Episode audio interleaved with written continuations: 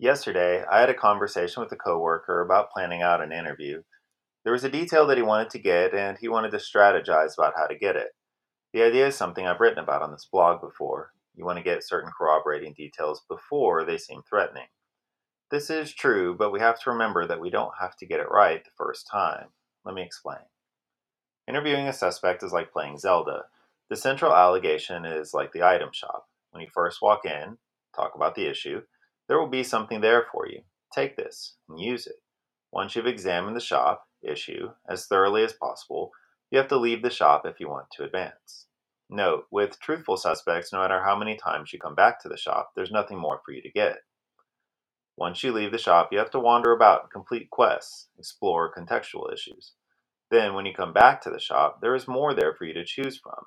You cannot win the game, get to the truth, without going back to the shop. You know more, you have more, you can do more. Then you leave the shop and wander again. When you come back, there is yet more to choose from. This process goes on until you've put in the time and gathered everything there is to get.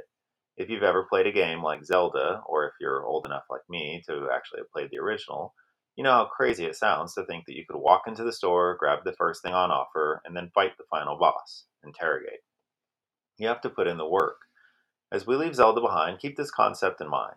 Sequencing is important, but interviews are rarely linear. You deal with the issue, wander, come back to the issue, and wander some more.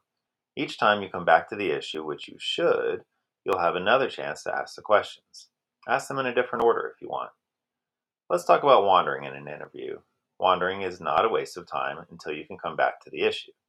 Rather, it is the discussion of issues that contextualize the central issue. For example, if you are investigating a robbery that happened last Tuesday night, you are specifically asking about the central issue when you prompt something like, Tell me everything about last Tuesday. You are wondering when you ask something like, How are things at home?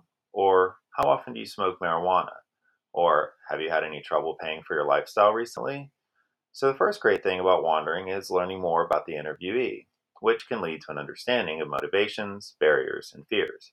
Does anybody think it's a waste of time to ask a question that might tell us that, yes, the robbery suspect is struggling for money, or finding out that the suspect is high all the time, or that their girlfriend just got pregnant with his fourth child? No. Obviously, these are issues that help us understand the interviewee.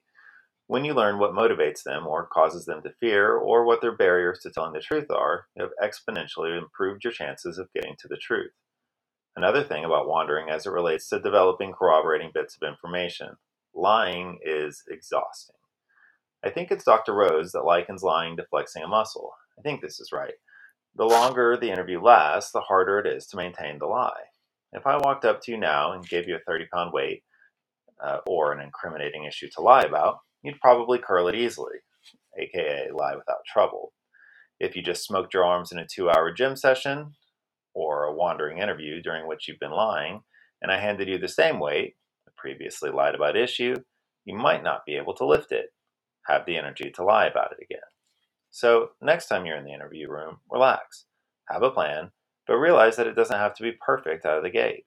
Talk about the issue, then wander. Come back to the issue and see if there's more there. Wander, examine the issue again. With deceptive suspects, you'll find that things that weren't available the first or second time through will now be available.